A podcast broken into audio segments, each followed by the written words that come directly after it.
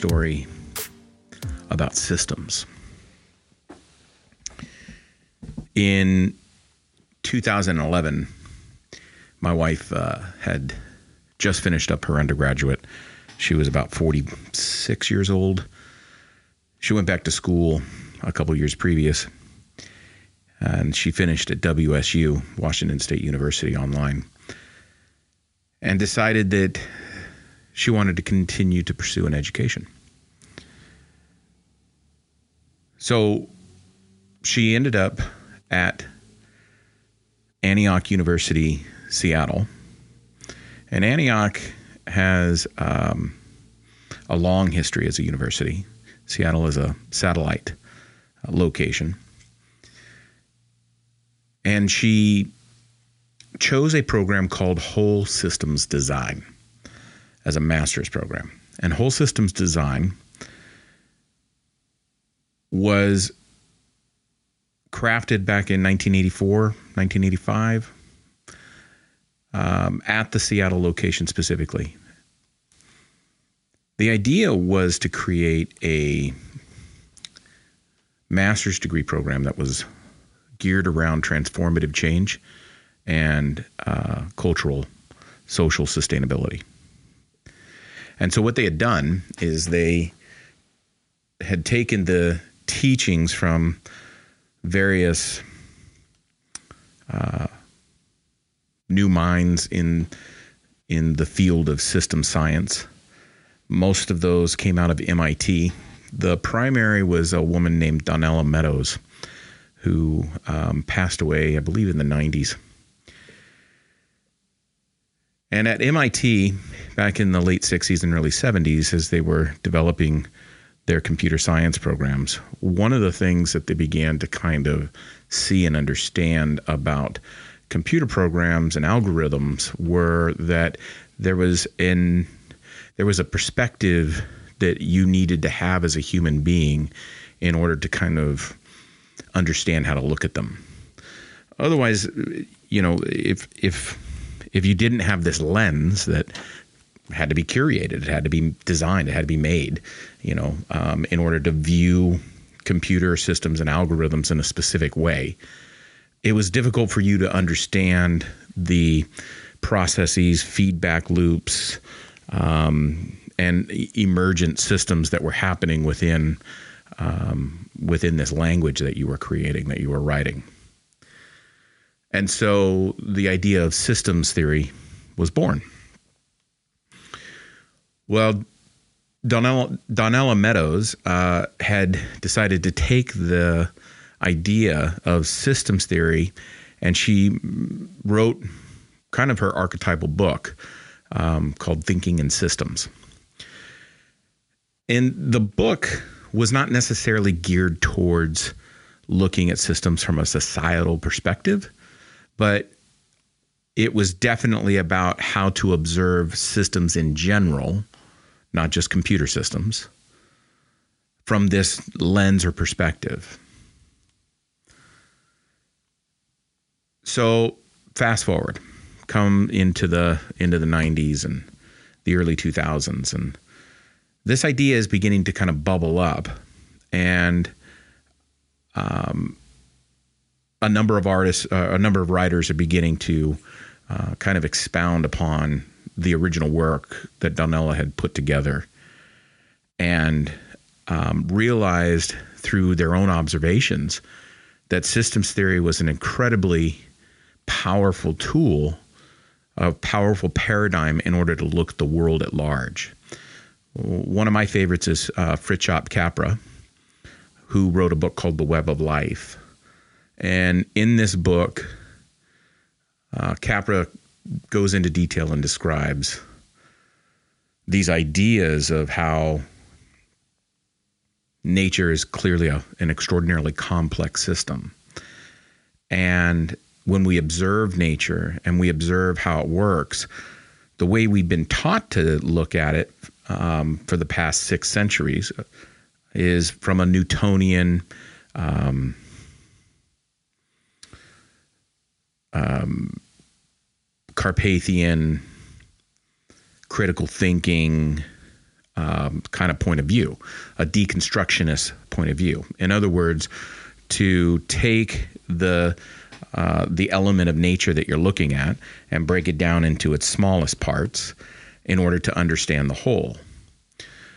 Uh, you know, I mean, this is, you know, from its basic form, this is what this is what uh, dissecting a frog is in science class, and from its much more kind of long-lasting um, form, the classification of the species is, you know, uh, a way of breaking down this system in order to understand it. It works. It does work. Uh, in fact, it works so well that the entire 20th and 21st century is the emergent property that came out of that system of thought. I mean, clearly, capitalism and and uh, the entire ideas of of the Republic of the United States and and you know the idea of globalization, colonization, all its goods, all its bads, uh, you know the enslavement of people, the genocide of others, uh, the proliferation of managerial and corporate structures, the hierarchical organization of individuals into highly effective uh, cooperatives in order to achieve uh, singular goals and missions and these things work, right? Interestingly enough, as so many back in the 60s and 70s began to see early on, uh, for instance, the book Silent Spring, uh, written in the late 50s about the, the DDT um, and basically the poisoning of, um, of nature with pesticides, is still relevant today much of the work of early uh, environmentalists is still relevant today. you know, a lot of uh, of the work of those that we're talking about the harm our social systems do, criminal justice, religious systems, medical systems, um, were correct. You know, they, that those those things are still relevant today. In fact, they're so relevant that we're living in a time in which we can we it looking at, at this from a systems perspective, it sure it sure seems like the system we're living in, built upon a hierarchical, deconstructionist, Newtonian perspective, is beginning to severely fray at the edges. And that fraying is dangerous. I mean, for the first time in my lifetime, I'm hearing people openly on the left and the right, on the up and the down, I'm hearing people openly use the word civil war. This is the first time I've ever used it in this podcast.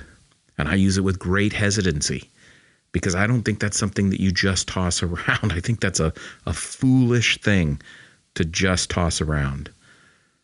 And I want to be clear when I say it. I do not believe that that is the path we have to go down. I am simply saying that I find it incredibly telling that in the zeitgeist, this word is being thrown around. I haven't heard it thrown around casually very often. I, there are two words. I have heard it thrown around mostly in a question Are we really?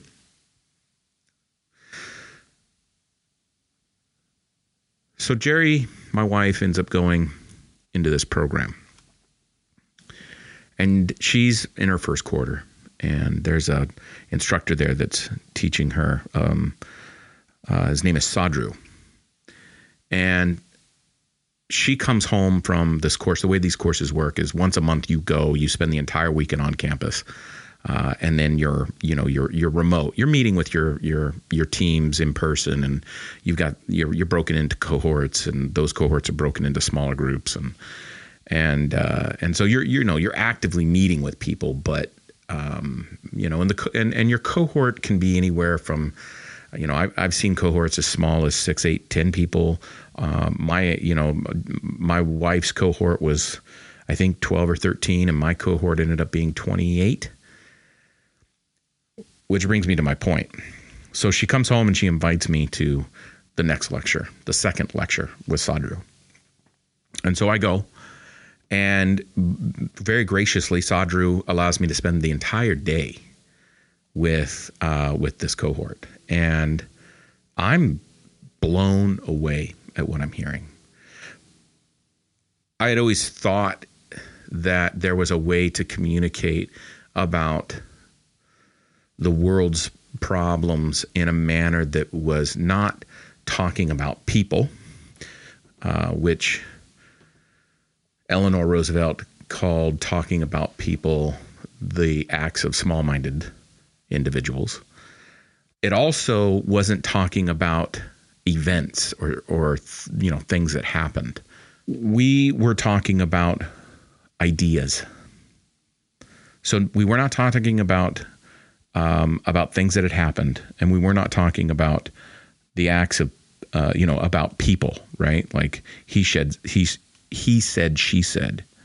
We were talking about ideas, and that seemed to me to be an extraordinarily powerful thing to experience.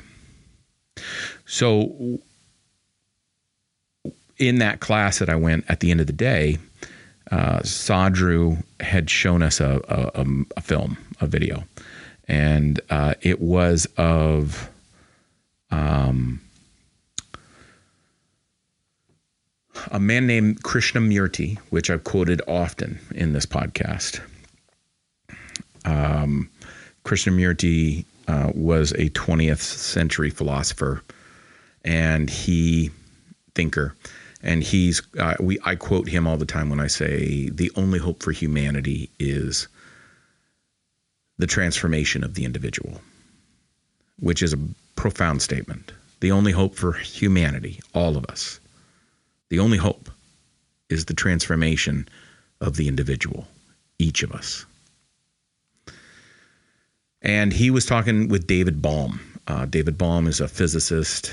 Um, worked, uh, you know, quite extensively on on quantum theory, and I believe I'm, i want to say at Harvard, um, and most of his work took place through the through the 70s and the 80s.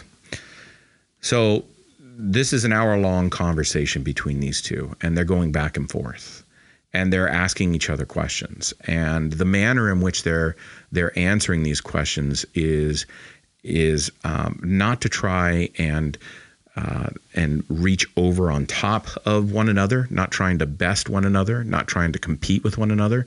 The way they're holding this conversation is they they are holding it as if they are um, they are building the Sistine Chapel right there in front of them without any any preparation and simply allowing the pieces to emerge in the midst of the moment.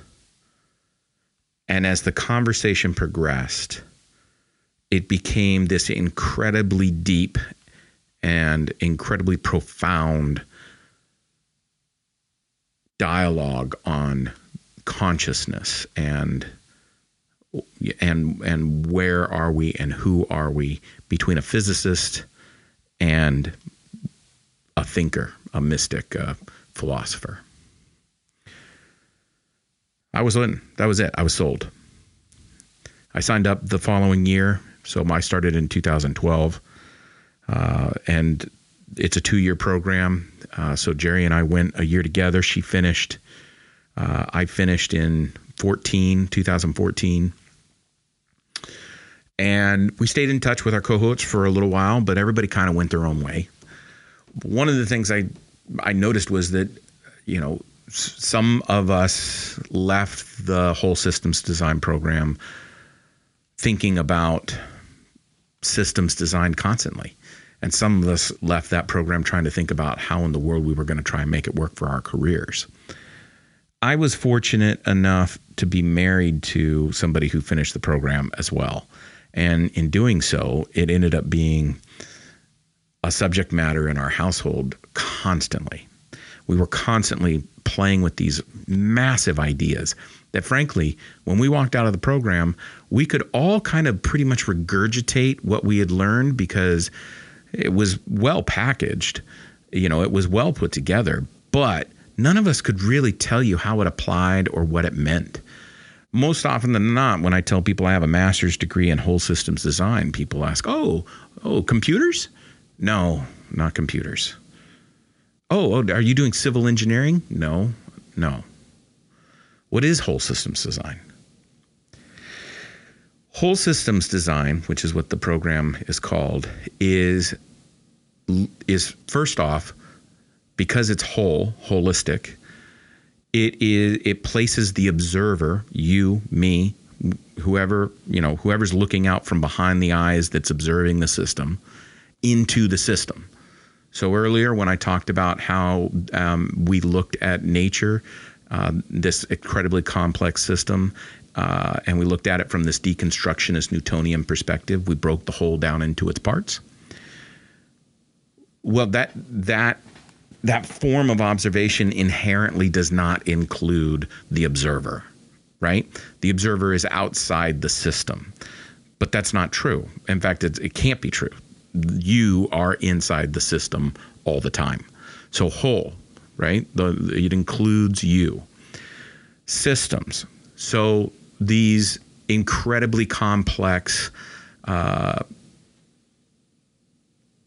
mechanisms of culture and of society and of humanity and of nature and of the universe that can be observed not by breaking them down into their individual parts, but from their wholes within themselves, which end up being uh, whole systems embedded inside whole systems, embedded inside whole systems, embedded inside whole systems. So how do you how do so so this this begs this question. How do you create an infinite matrix of of finite systems? In other words, how do you create something that goes on forever but still has boundaries? You embed them. They are fractal.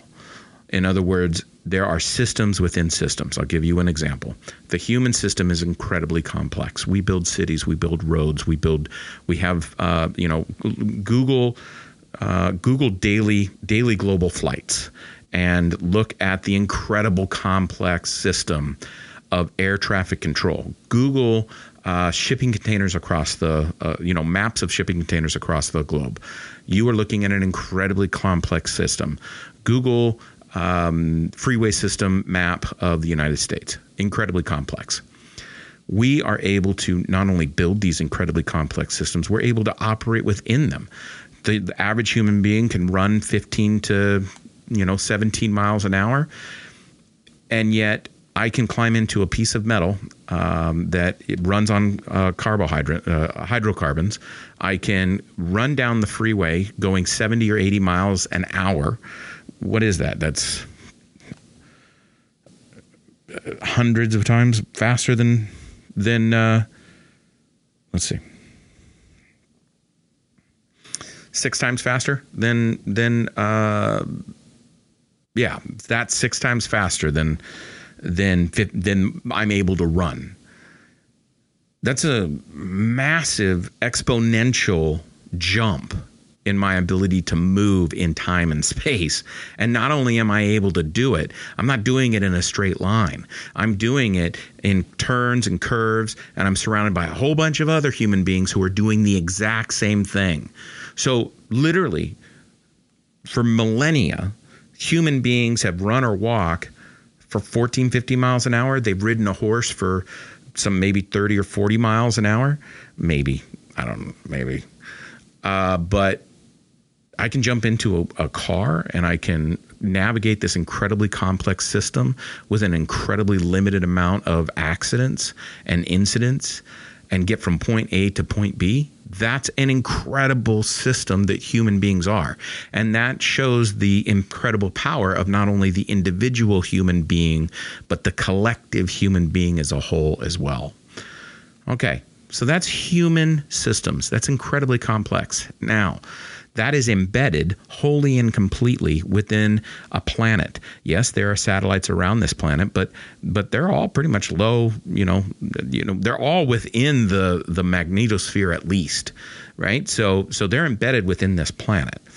That planet is embedded within the solar system. This solar system is embedded within its within its its stellar neighbors. These stellar neighbors are moving through the galactic plane on a 26,000 year loop all in the same same pattern and, and, motion. This galaxy is embedded within a supercluster of other galaxies. Those galaxies are embedded within superclusters of superclusters. It all weaves together. It all comes together. And we are but a grain of sand, and that is being generous. That is being generous. That is a system embedded within a system. So, whole, it includes the observer. System, extraordinarily complex systems that can be observed as wholes and can be can be seen um, not only infinitely but can be seen fractally and design. In other words, it's not just thinking, right? Whole systems theory lends itself to the idea of whole systems thinking, which I'm going to get to in a moment because it's a very important thing. But whole systems design, what that says is that the observer can not only observe, but the observer can influence. The observer can design. This is what Krishnamurti meant when he said, the only hope for humanity is the transformation of the individual. You are the designer. I am the designer. We are all designers. What we design is up to us. And if you think that you're powerless in that design, the complex human world in which we live could not possibly exist if it wasn't for your participation in that design. One way or another, you are participating in the way the world works around you. There is no such thing as a broken system. There are only systems that work for some and don't work for others. And that's a fact. Whole systems thinking. One of the ways to think about whole systems thinking, whole systems, uh, or systems thinking, is to think about it from the perspective of how do humans learn, or what have we learned? What have we taught? Well, in grade school and through the indoctrination of our parents, and you know, when we're children, we learn linear thinking linear thinking is I, I actually don't think it's the, a natural form of how you know we we think and live. I think it's a colonized form.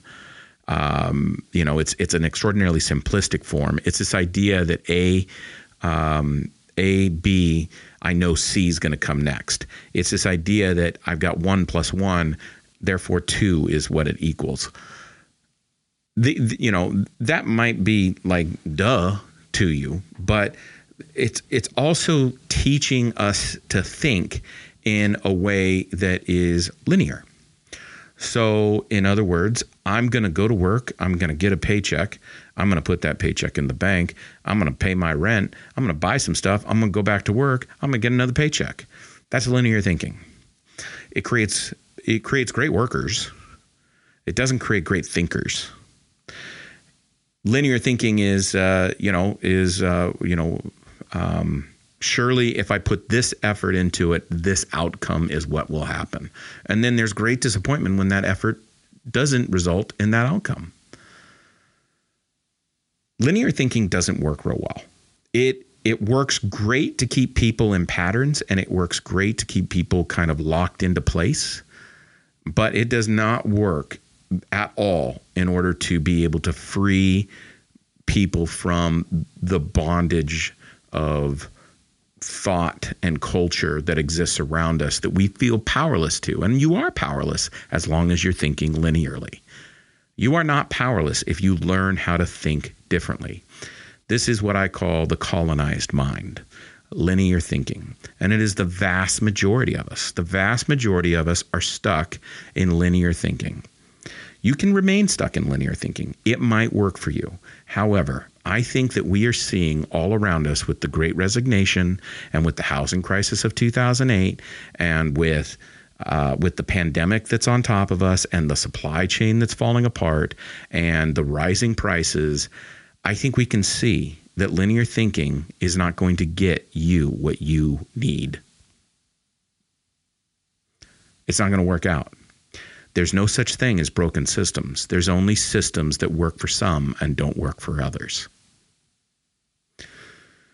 So, if you happen to have a really good high school, or if uh, maybe you were in advanced literature or you know even even advanced science courses in high school or if you went on to college and it was a good college you learn critical thinking so critical thinking is what came out of uh, you know it's what we've been dealing with for the past you know 600 years. You know it, it kind of starts with the rise of uh, european thinkers um, as they come up out of the church. So you know this is individuals like Galileo, um, you know, Leonardo uh, da Vinci, um, for sure Newton, and and it, these ideas, you know, as Europe kind of emerges uh, out of the Dark Ages, and the printing press ends up um, being invented in 1436 ideas begin to be circulated, universities begin to pop up, um, education, the sciences, the scientific method, all these things kind of emerge out of this time period. And out of that is the westernized world in which we live. And it's this idea of the of observing the the observable world and breaking it down into its smallest parts in order to understand it. This is this is how our world works. It's how we live in hierarchy. It's how we operate. And critical thinking is a wonderful way to understand, break apart, rebuild uh, our society, our ideas, our you know how how they work. And it, it's a system. It's like a square wheel. It'll roll. You you you can move a cart on a square wheel for sure it's not going to be very efficient, but you can do it. And eventually you're going to get to the point where you're just like, man, I am going through a lot of oxes. Maybe I ought to think of something different, which is where we're at now. You see, it's not just the fact that we've kind of reached this place where things are falling apart and we can see them falling apart, and it's disturbing you got to kind of wonder how did we get here? And if you are thinking linearly, you're pointing at one side as you look across the chasm from your side. Well, they did it. The right did it. The left did it. The liberals did it. Those goddamn Democrats. You know what I'm saying? You know, those deplorables, those idiots, those, you know, uh, those weirdos, those. Every time you're pointing across the chasm, um, you're you're you're playing into the linear thinking system. And the thing is, is that the crowd on the other side seems to be getting bigger because it is. And the crowd on our side, you're not noticing because you're pointing over there, is getting pretty big too, right? And so you've got these two sides that are growing. Well, why are they growing? They're growing because we have something in place that we are not aware of. And it is not a conspiracy. It is not, uh, you know, it is not the Illuminati, uh, you know, or some secret society or whatever. That's not what it is. It's something that we utilize and play with and and recreate with and and and um, and dive into every single day. It is the algorithm that is the you know iRobot that we actually got. We didn't end up with a bunch of killer robots marching through the streets. We ended up with an algorithm that sits behind uh, the curtain, like the Wizard of Oz, and it pulls the strings, and you don't know it. You don't know it. You simply stare into the blank screen of the Oracle, your phone, and you ask it your questions, and you believe that it's telling you the truth. Well, it is. It's telling you your truth, your truth, not the truth with a, you know, capital T H E, capital T U uh, T R U T H, little t, little truth, yours. So, what's happening is the algorithm reads you. It reads you better than you read yourself.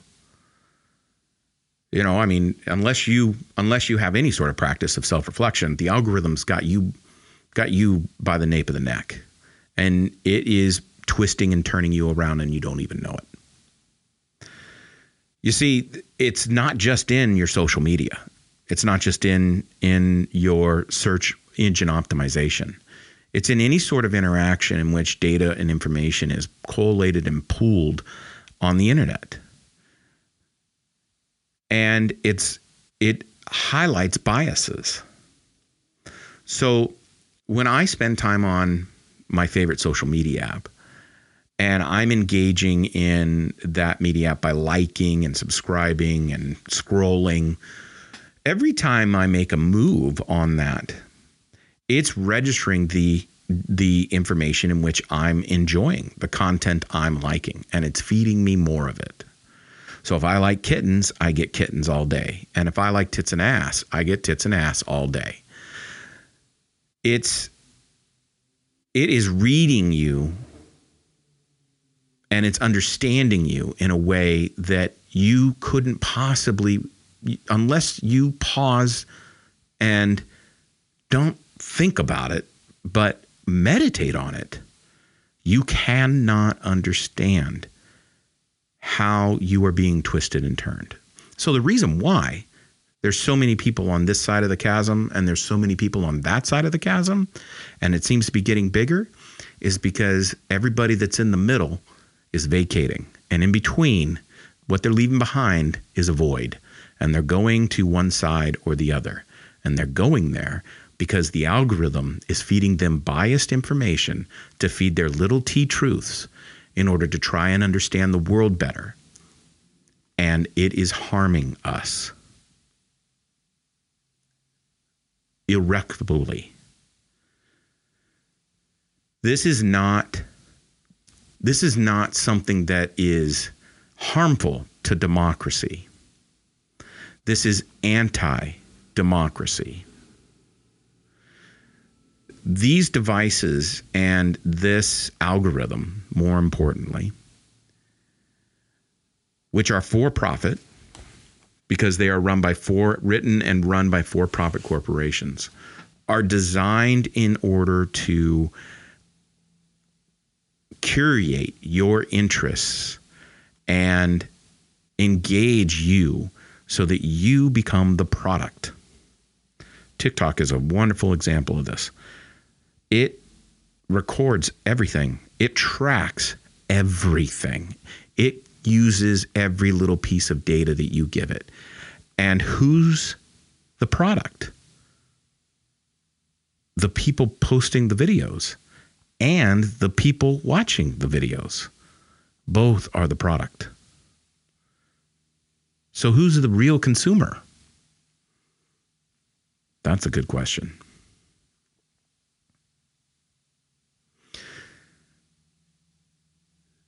This algorithm requires us to evolve in the way we think.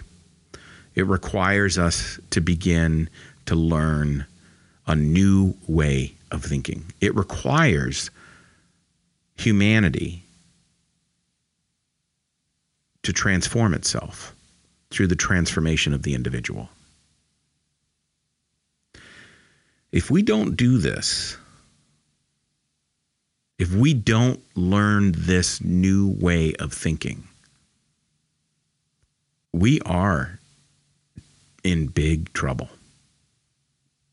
We are the architects of our own demise. Literally. More dangerous than nuclear weapons because we figured out how to live in a world with nuclear weapons. More dangerous than toxic waste because we could figure out how to deal with toxic waste. This is dangerous because you don't even know it's there. The wizard is behind the curtain, but your back is to the curtain. Your back is staring at that screen with the wizard's face on it.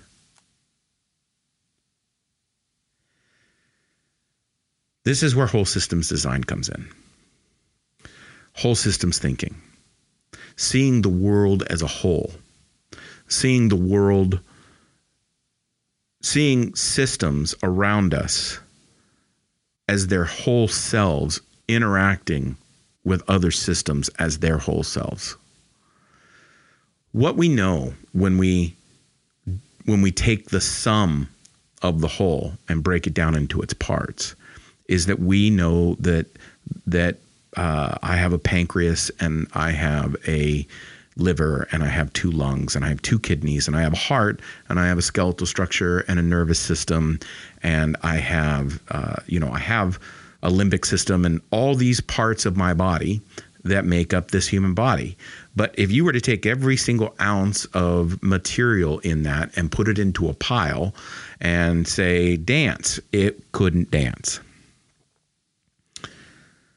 So what is it that animates it? What is it that makes it that makes it life? This is called emergence. This is when the parts come together in order to form a new whole that individually they could never be themselves.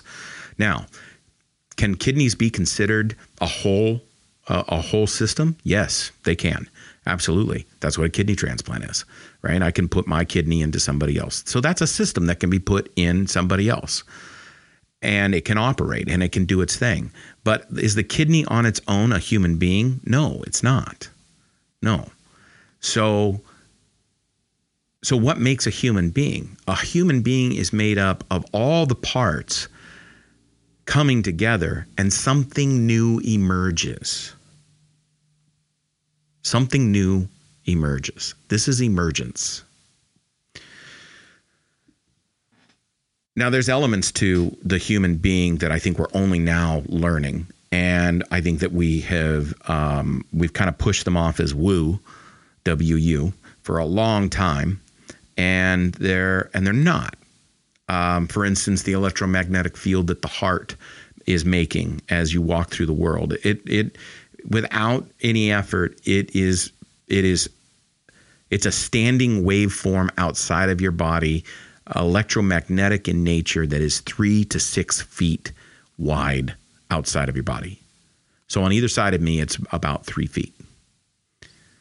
And it interacts. It's electromagnetic, right? Just like just like electricity uh, works um, as it comes to your house. Well, what's not happening is you know you're not paying your electric bill to have electrons deposited from the trans- transfer station to your electric box, right? Electrons aren't coming into my house and like charging my phone. That's not how it works.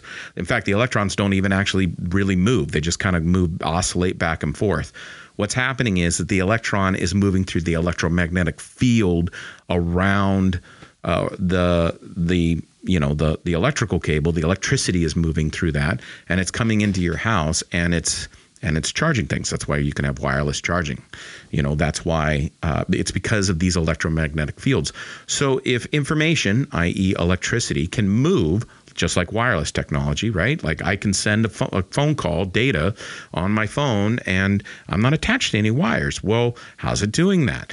It's doing that through through through a wireless communication. Uh, if that if that happens, then my electromagnetic field of my heart is sending out communication, and when it interacts with other people, it's communicating. Now, I don't think we're aware of that communication because I think we've shut it off because I think we've made, you know, we've we've made fun of it. We've we you know we called it a joke. We've called it oh that's woo woo. Well, maybe, but probably not. What it is is something that we just don't understand.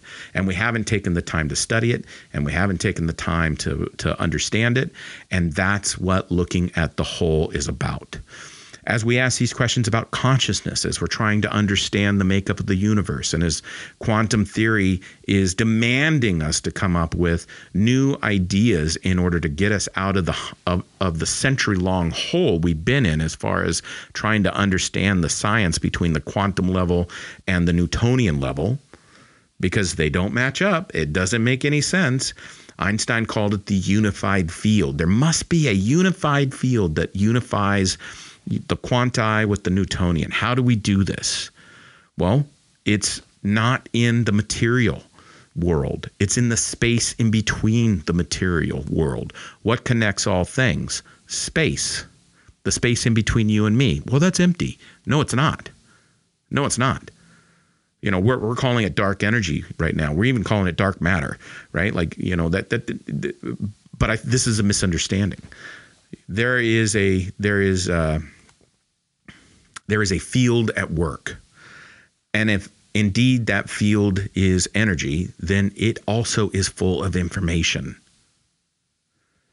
If it's full of information, then that information can somehow be tapped. How do we do that? I don't know. Let's let's put some degree programs together for that. Let's start getting scientists around that. And you know what? Let's start talking about this algorithm. Let's start talking about it holistically. Let's start talking about it in a new way because I'll tell you what, we're not going to fix this system. So get over it. Take a deep breath, mourn what you need to mourn, but this system is not going to get fixed. It does not mean we need to burn it down. It does not mean we need to defund it. It does not mean we need to tear it up, tear it apart. That is not what we have to do. We need to do what Buckminster Fuller told us to do, which was in order to make in order to dismantle a system, you simply create a system next to it that makes the old system obsolete. You don't tear it down, you build a better system that makes it obsolete. So let's build a better system that makes this obsolete. What is that? It's holistic. It's got to be. It's got to be there's some things that we're going to have to address. Things that I don't have the answers for, you don't have the answers for. You know who has the answers for it? All of us have the answers for it. How do we get there? We have to have a new way of thinking. We cannot stay in linear thinking. That is ignorance. That is incompetence. And frankly, that is illiteracy. That is where the vast majority of us have been educated to, and it's not enough. It's not enough. We cannot stay in critical thinking because critical thinking is dividing us into these boxes. It is further further alienating each one of us as we stare into our devices and it is hiding the wizard behind the curtain. We must learn to think holistically and we must be able to learn, communicate and and interact with, intervene with the system. The only way we can do that is by understanding how to see systems. That is going to take a new education system. That is going to take a new money system. Uh, money system. I don't even know that, that we should have money. Now, can I imagine a world without money? Kind of. Kind of. It's difficult. It's really hard. But it's a worthwhile idea to think about. I think that when we are looking at a world without money, I think probably what we're looking at is we're looking at a world with an abundance of energy, free energy that everybody can tap into at any time. And it's so abundant that we can reorganize molecules in order to make clothing, that we can, you know, um, reorganize molecules in order to recycle uh, refuse is this difficult for you to imagine? Well, spend some time thinking about it then. We need to be we need to think about how we how we interact with our energy systems. This is meditation. This is self-reflection. This is journaling. This is good counseling, not crappy counseling. These things are important. We need to cultivate the inner voice, and I'm not talking about the voice inside the head. That voice is ego. And it is the voice in which all of us are living out this Newtonian world. It doesn't work. We are going to have to find the silent silent wind behind it, the silent voice that exists. And it does exist, but you have to quiet yourself to find it. It doesn't mean you have to be silent. And you, when you sit there and meditate, it simply means you have to become aware of the voice inside your head and listen past it. We need to begin to learn how to grow our own food. I, I like lawns, and I think there's a place for them for sure. Because in the summertime, I love laying in the grass and looking up at the sky. But does every front yard have to be a lawn? Does every backyard have to be a lawn? Could that park in your condominium uh, complex, or that tennis court that never gets used, or or the the you know the park that never gets touched in in the in the neighborhood be turned into a community garden? Could you all start growing your own food?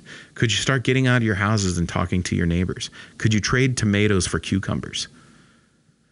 Could we get back out and create? Can we create uh, an algorithm that isn't using us as the product, that isn't mining us for our data, but instead creating a deeper connection between us, connecting us with other people who want to square dance, connecting us with other people who want to talk, connecting us with other people so that we can build community.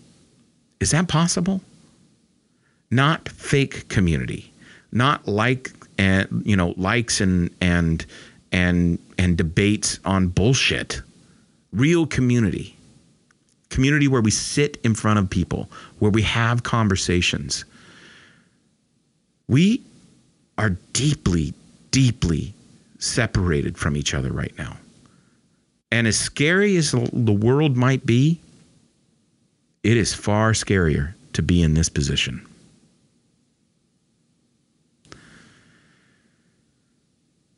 Well, if you like the Plowline podcast or the Seattlenaut podcast, then go to the social media pages.